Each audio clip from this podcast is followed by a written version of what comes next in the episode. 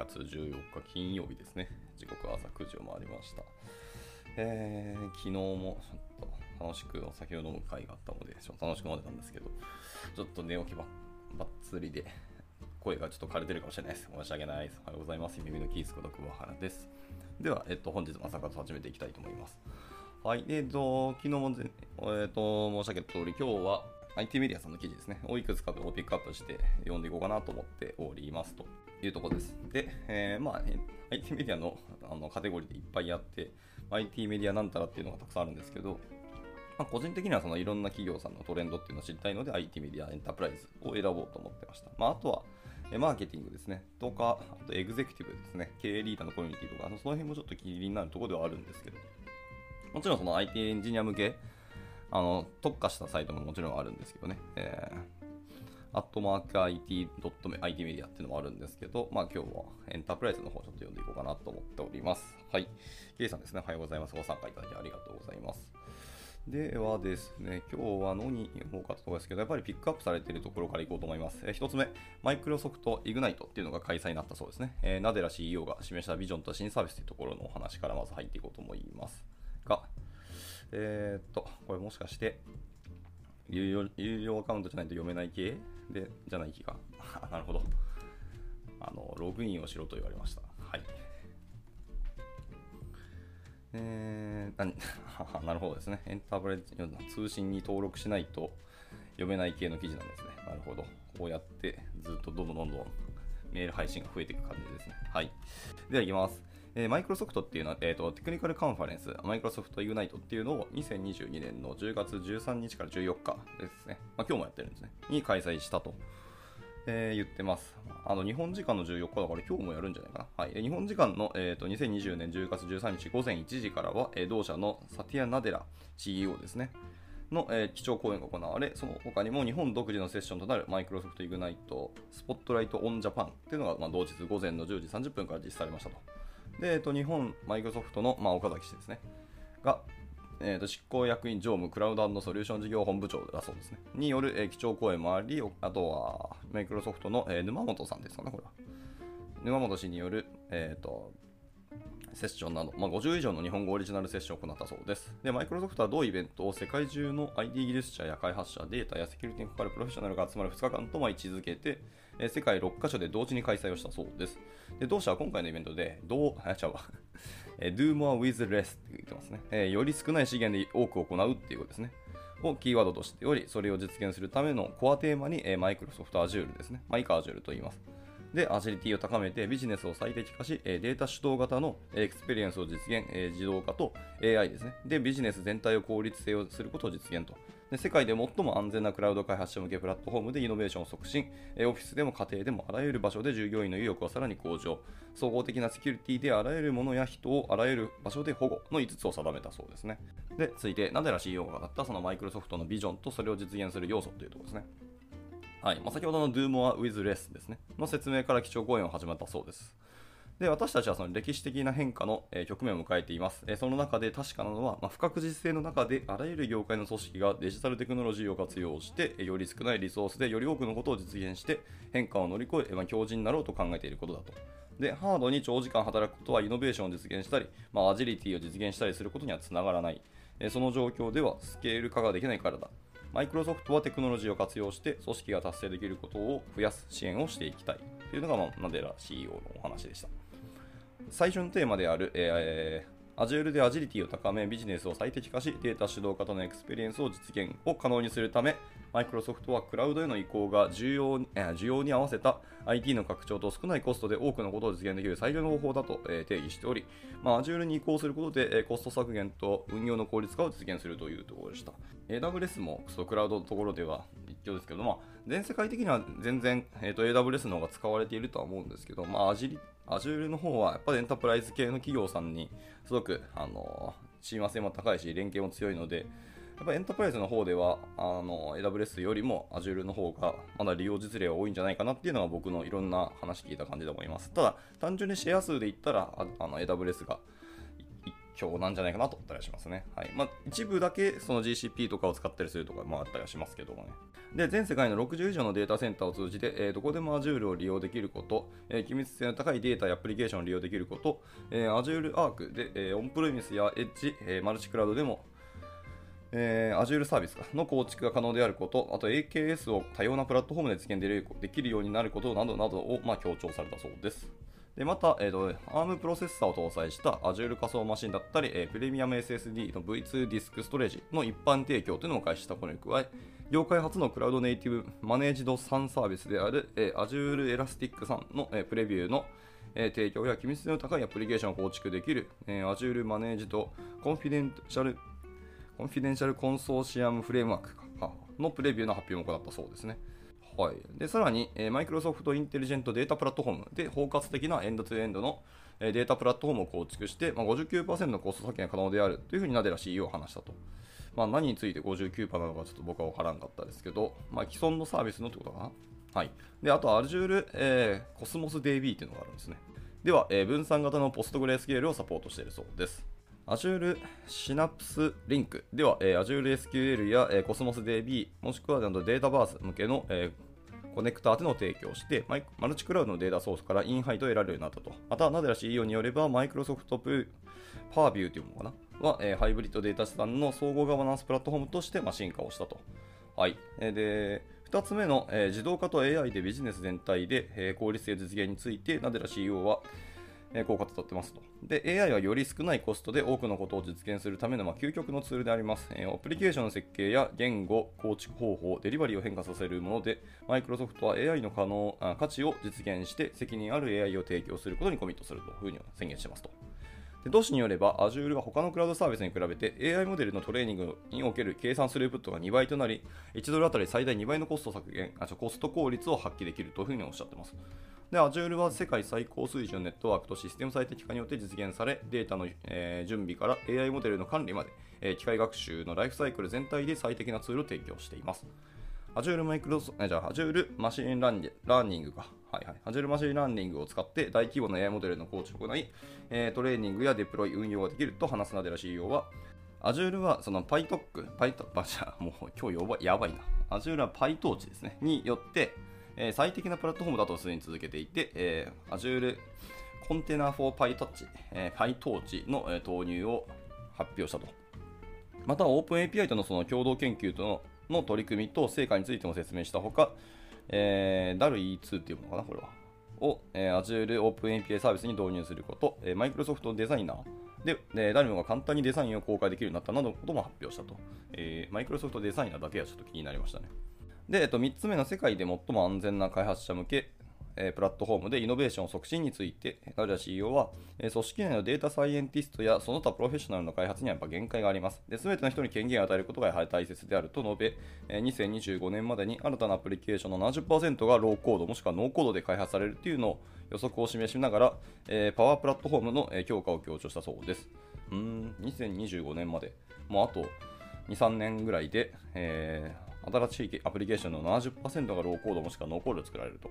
そうすると、専門的なエンジニアとか開発者じゃない人がガンガンにあの参入してくるようなイメージが僕の中ではありますが、もしくはですね、PM みたいなことですかね。プロジェクトマネジメントって人の管理管理というか、人についてのお仕事はやれるけど、あの開発技術がない人とかいたりするしますけど、そういう方がどんどんあの実はコード書くかもしれないなっていうのは、僕はちょっと面白そうだと思いましたけど、まあ書くかどうかわかんないですけどね、本当に。はい、で同社はまた新たに AI を活用した、えー、コパイロットですね、の機能を、えー、パワーオートメイトっていうところに搭載したと発表しました。で、コードの40%が GitHub コ,、えー、コパイロットに書かれており、開発者のコーディングが50%以上速くなったと紹介しながら、11月9日に開催される GitHub Universe では、えー、GitHub コパイロットの計画を、えー、詳しく発表できると述べましたと。えー、これが気になりますね。 Copilot は今、割とエンジニア界隈で話題になってるやつなので、えその他、えー、Dynamics 365が、え、AI によって生成された会話の概要というのを自動化できること、AI ビルダーが、え、ワークフローにインテリジェンスを簡単に追加できるようになったことを紹介しました。また、これらの機能を追加し活用した Microsoft インテリジェントドキュメントプロセッシングや、えー、Microsoft シンテックスなどを新たに発表しましたと。なんか新しく発表したものがかなり多いですね。へえ、Azure かなり本格的にあのまたクラウド業界取りに来た感じしますけどね。で、マイクロソフトシンテックスは、AI ビルダーと、パワーオートメイトの機能を利用することで大量のコンテンツを自動的に読み取り、タグ付けやインデックス付け、必要な場所への表示を可能にする、また AI を活用した要約や翻訳、注釈も、結構可能ですと。で、マイクロソフト365や、えーマイクロソフト Teams に、統合して利用できるそうです。うーん、そうなんや。まあ、最後4つ目かな。はい、4つ目に、えーオフィスでも家庭でもあらゆる場所で従業員の意欲をさらに向上するというところですね。をそれを実現するために、えーなナデラ CEO は私たちは一生に一度とも言える働き方改革を経験した。もはや2019年には戻れないと。新たな道を見つける必要があると話し、まあ、従業員としては、えーこれまで以上に働いていると感じているが、リーダーは従業員が仕事をやり遂げていないのではないかと心配をしていると。へーまたデータをもとに組織を再編成する必要がある、まあ、従業員がオフィスに来る目的は生産性のためではなくお互いを理解する目的に変化していることにも対応しなくちゃならないと、まあ、これ結構重要な観点ですね。で従業員を新たに雇用しその雇用を継続するための努力も必要だ。従業員が生き生きと働けるように活力を与えなくてはいけない、えこれらを実現するためには新たな仕組みが必要だと続けましたと。まあそうですよね。リモートワークになって本当にメンバーがちゃんと、まあ、コミットしてるとか、あの稼働してるのかっていうのは分からなくなったので、まあ、リーダーとしては本当にメンバーが仕事をしているのか、もしくはやり遂げていないのかっていうところは心配はなると思います。逆に言うと今まではそうやってマンパワーだったり、あの目視してやってたんだなっていうのがすごくあの顕著に現れるなって感じはしましたね。はい、でも逆に従業員としては、まあ、あのすぐにあの仕事できるようになった分、その移動コストがなくなった分とかで、仕事を実はこれまで以上にやっているっていう人もいたりとか、まあ、終わりを自分で定義しなきゃいけなくなってくるので、あの まあ、気づいたらだらだらとあの長時間仕事をしてしまったっていうお声も結構周りで聞いたりはするんで、まあ、ここの理解っていうのは確かにすごく大事な観点だと思ったりはしましたね。はいまあ、じゃあ監視すればいいのかっていうと全然そういうわけではないし、監視社会なんて行きたくはないですからね。はい、で続けていきます。えー、マイクロソフト365だったり、その Teams、え、マイクロソフト Viva っていうのがありますけど、まあ、こうした新たな環境の実現を支援していくよってことを言ってます。で、また、えー、365や、えー、マイクロソフトグラフっていうのを利用して、分散的に働く従業員を一つのシステムでつなぐと。で、ナデラ CEO は、えーあら、あらゆる働き方に対応できるアプリケーションだよっていうふうに強調してます。はいまあ、Teams は過去1年間で450以上の新機能を追加しており、へへー、すごいな。まあ、まあ大小あれあれどってことですね。新たに Microsoft Teams プレミアムっていうのを提供するそうです。同サービスは使い慣れたオールインワンの、えー Teams コラボレーション体験をベースに、まあ、1対1での対話だったり、バーチャルアポイントメントだったり、タウンホールだったり、ウェビナーなど、あらゆるミーティングをパーソナライズ、インテリジェント化してセキュアなものにしますと。でさらに、Microsoft Teams App Store では、サードパーティーが開発した1600以上のアプリが提供され、まあ、10万以上の企業がこれらのアプリを導入しているようですということでした。で、えー、Microsoft Teams Rooms っていうのがあるんですね。っていうのは、えーシスコがマイクロソフトチームズデバイスパートナーとなり、えー同社の6種類のミーティングデバイスと3種類の周辺機器が2023年初頭までに、えー認定デバイスとしてに、えー承認される予定だそうです。で、その Teams Rooms on、えー Android をネイティブに実行するような環境を整うことになると言いますと。うん、まずは Android からなんですね。でナデラ CEO、えーメタバースへの対応についても一応説明したと。えーメタとの提携で、 Microsoft Teams、Immersive Meeting Experience for Me、Meta Quest、長いな。を発表したことで、えー自らのアイデンティティを反映したアバターによって会議などに参加できる、えーメッシュアバターズ for Microsoft Teams のプレビュー版も、えー発表したことに触れた。ははは、これは面白いですね。日本ででもこれがどこまで使われるかわからないですけど、はいまあ、海外だと全然ありそうですね。で、あと産業用メタバース分野では、えメルセデス・ベンツやコカ・コーラなどが活用していることにも注目しましたよと。えーあと、ナデラ CEO は新たなコネクテッドワークプレイスとして、えー、 Microsoft Places っていうのを発表したと。で、近日中にプレビュー版を提供して、2023年にはあの利用可能になるようです。で、 Microsoft Places は、えーハイブリッドワークっていうのを、えー最適化するツールで、まあ、仮想スペースと物理スペースを接続して、つながりやエンゲージメント、生産性の向上を目指しますよということでした。あとは、えーと、マイクロソフト Viva について、えー同氏は業界初となるハイブリッドワークのための従業員体験プラットフォームと位置づけ、まあ、全ての従業員が卓越した能力を、えー発揮できるように支援したよと述べていますと。はい、えーこの後まだまだだらだらとサービスの説明がぐわーっと続きそうなので、えー、と僕がすみません、あんまりあのアジュール触ってないから、うーん、わからんって感じですので、あのこの辺、あとは皆さんであと読んでみてくださいっていうふうにしたいと思います。えー最後、締めの言葉ですね。えー講演の最後にナデラ CEO は、これらのプラットフォームとかツールを利用して、どのように世界を変革していくかは、まあ、ユーザー次第ですと。まあ、非営利団体の多くは困難の最前線にいて、えー少ないリソースで対応しています。えマイクロソフトはテクノロジーによってそれを支援したい。まあ、今後5年間で支援する非営利団体の数も倍増したいというふうに語っており、より少ないリソースでより多くのことを実現する Do More with Less の考え方がますます重要になることを、ま、示されて、この、えー会話締められているそうです。以上、1つ目の、えーマイクロソフトイグナイトっていうあのカンファレンス、ね、が開催されて、まあ、ナデラ CEO が示したビジョンと新サービスの話でした。はい、では、えっと、続いてですね、何の記事読もうかな。えーサイバー攻撃に強いな組織力か技術力か、それとも PPT のフレームワークで考えていきましょうというところです。はいまあ、サイバー紛争とかランサムウェアのサービス化が進む中、企業のセキュリティ対策というのは一層難しさを増していると。まあ、もう思いがけない組織から、えー思いがけない攻撃を受ける可能性はどの企業もゼロじゃないと。でこの時、えー組織を守るために頼れるのは組織力、技術力のどちらなのかというところの、えー記事が貼られたので、そこを読んでいこうと思います。はいえー世界各地でサイバー攻撃の被害がまあ増加していますと。近年、サイバー攻撃の手口は多様化しており、まあ、ロシアとウクライナの戦争にまあ便乗するタイプのものなど、悪質な手口も報告されています。でこのようなサイバー攻撃に対応するためには、え企業の適切な対応がもちろん求められていて、はい、で IT メディア主催のオンラインイベント、IT メディアセキュリティウィーク2022秋に、えーとアーモリスアーモリスかな、はい、の、えー鎌田氏が登壇して、えー昨今のサイバー攻撃の事例とサイバー攻撃に対応するための組織力、技術力の身につけ方というのを解説されたそうですね。本校はその内容をダイジェストで紹介しますということでした。はいえ1つ目のセクションで、フィッシング攻撃の高度化、偽情報、情報窃盗狙いの DDoS、えー攻撃者の目的に結構変化がありますよということでした。えー近年、個人をターゲットにした、えーフィッシング攻撃がやっぱり活発化しています。えーフィッシング対策協議会の統計情報によると、えー2022年3月以降の、えー報告件数は2倍程度に、報告されたフィッシングサイトの URL 数は同年7月から約2倍になったことが挙げられたと。えー今年の7月からすでにあの倍になったんですか？で、フィッシング攻撃は数が増えているだけでなく、手口そのものもかなり巧妙化していると。で例えば、え不審なアクセスを検知したエンドユーザーがカスタマーサポートに問い合わせるするタイミングで、えーとアカウントの制限解除を申請することを口実に、え個人情報を入手する手口などが挙げられると。ははカスタマーサポートを絵にあのフックしに行くんですね。で従来のフィッシング詐欺用にフィッシングサイトを作っておき、そこに引っかかった情報だけを拾う手法ではなくなっています。えーカスタマーサポートにも介入するなど、攻撃成功率を上げた巧妙な手口がやっぱ目立つよというふうにおっしゃってますと。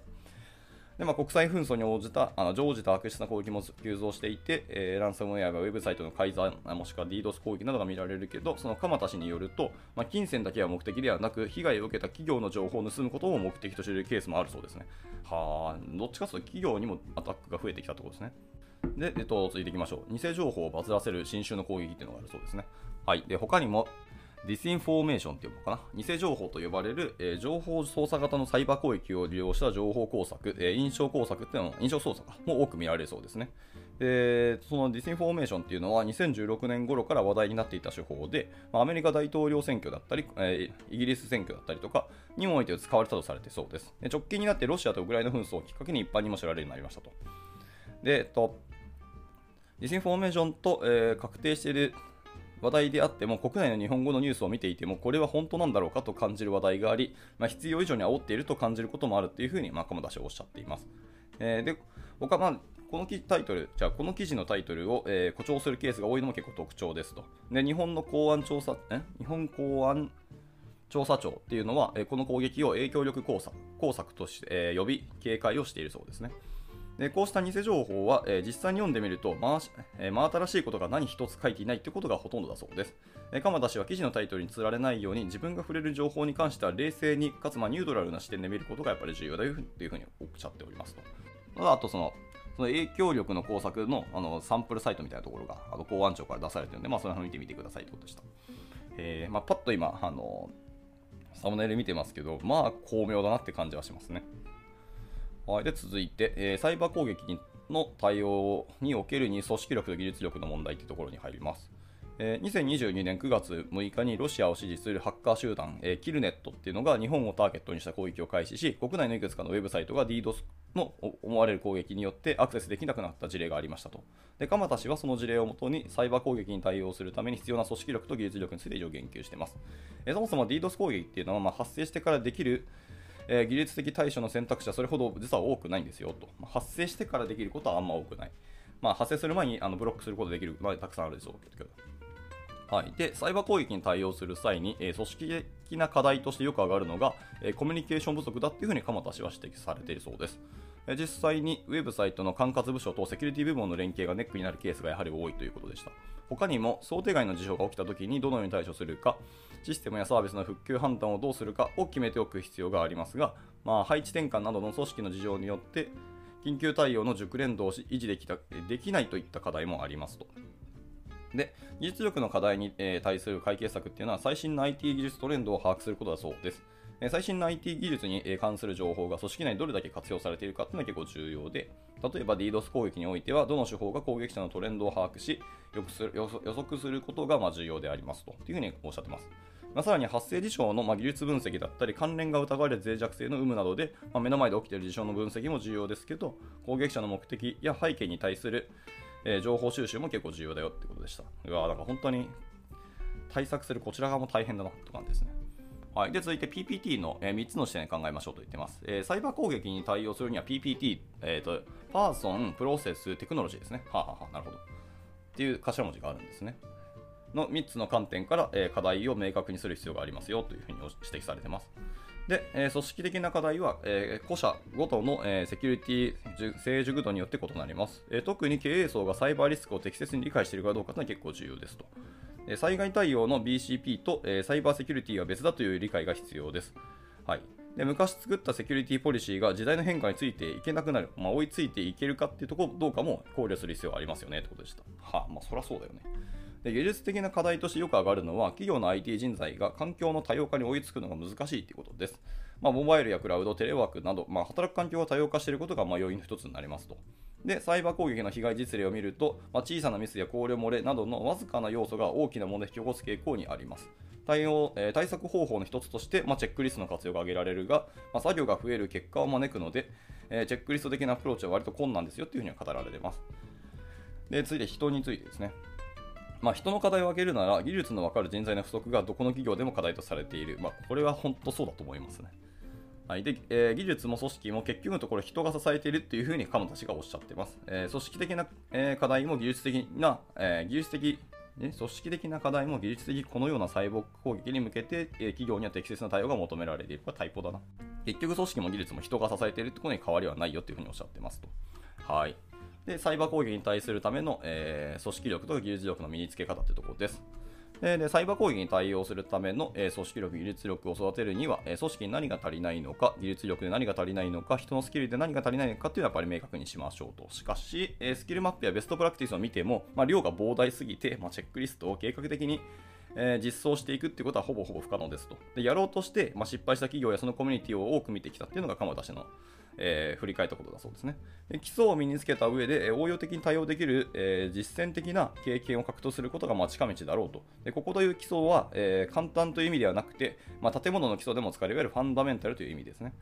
はい。で組織的な課題を発見するには部署を問わず全社横断で演習を実施することも有用です。まあ、その際はリアルでえ詳細な知らないを用意することが重要だというふうに鎌田氏は強調しています。まあ、最初からその全社横断は難しいため、まあ、スモールスタートから始めて徐々に大きくすることが重要ですと。で技術的な課題を発見するため、え有効な方法っていうのはやっぱりハンズオン形式のインシデント対応演習に参加することです。まあ、基礎から学び直すことが最終的には効果が高いと。結局はそうなんですね。で同志は最後に、えサイバーセキュリティについて、まあ、理解している人はやっぱりごく少数で非常に時間がかかる分野であることを、えー認識して取り組んでいく必要がありますよっていうふうに締められていますというところでした。はいでまあ、どの企業も作ることとか運用することに、まあ、ほぼほぼフォーカスが当たっていて、セキュリティはなんかまあセキュリティ会社とかに委託したりとか、あの脆弱性チェックとかをどっかに委託をして、あじゃあ大丈夫だからリリースしちゃおうみたいなのがよくやるパターンだと思いますけど、まあ、社内でそれを強められる人がいるか、もしくはそういうの情報をちゃんとキャッチアップして、あの振動させていく人、まあ、専門部隊がいるっていう会社は本当に強いなと思いますね。まあ、逆に言うと、まあ、少ない分そこにやってる人たちってやはりま僕の知ってる人12名いますけどめちゃめちゃ給料高いんですよね、まあ、その代わり責任も重いんですけど、まあ、その分、まあ、セキュリティ人材っていうのはまあ今後もっともっと需要を増していく開発人材が増していく中でセキュリティ人材をもっと増していくとは思うので、はいまあ、改めてここを勉強し直したり組織だってちゃんとまあ、どこの会社でもいいので、そのハンズオンをやってくれる会社さんにあのお金払って、あの社内でハンズオンやってもらうっていうのは結構いい話かもしれないなともちょっと僕は感じましたね。はい。まあでもそれぐらいフィッシング攻撃とかいろんなサイバー攻撃があの複雑化とか、あの巧妙な手口になっているっていうのは確かに感じるところはあるので、あの気をつけていきたい感じはありますね。で、まあ、企業としてもそれはリモートワークすれば余計にそのセキュリティチェックする項目とかあの関心事は増えるのでそれはそうだよねって感じはありますので、まあ、そういう意味ではやっぱり全員がちゃんと出社してこのオフィス内だけで仕事をするっていう方が、まあそあの影響範囲はかなり小さくできる気はしますけど、まあ、それがしたいかっていうのは別の話なので本当に難しいなと思いますし、まあ脆弱な点が増えれば増えるほど悪質な手口もどんどんやりやすくなるなっていうのがありますよね。難しいところですけど、でも、無視はしないでずっとあの自分事としてみんなもあの意識をしていくことがやっぱり大事かなと思ったりはしました。はい。というところで、えー、今日の朝活は以上にしたいかなと思います。まあ、他にもなんかいっぱい読んでみたい記事がガーッとあるんですけど、今日は、まあ、マイクロソフトと、まあ、セキュリティの話で締めたいと思います。はい。まあ、後ほど読んだ記事もまたリンク共有しますので見てみてください。ではですね、金曜日です。え今日1週間の終わり。まあ今日は、今週はあれですね、4日しかなかったですけど、まあ最後1週間の締めというところでしっかり終わって土日休んでいけたらなと思います。では、えっと、今日も1日頑張っていきましょう。お疲れ様でした。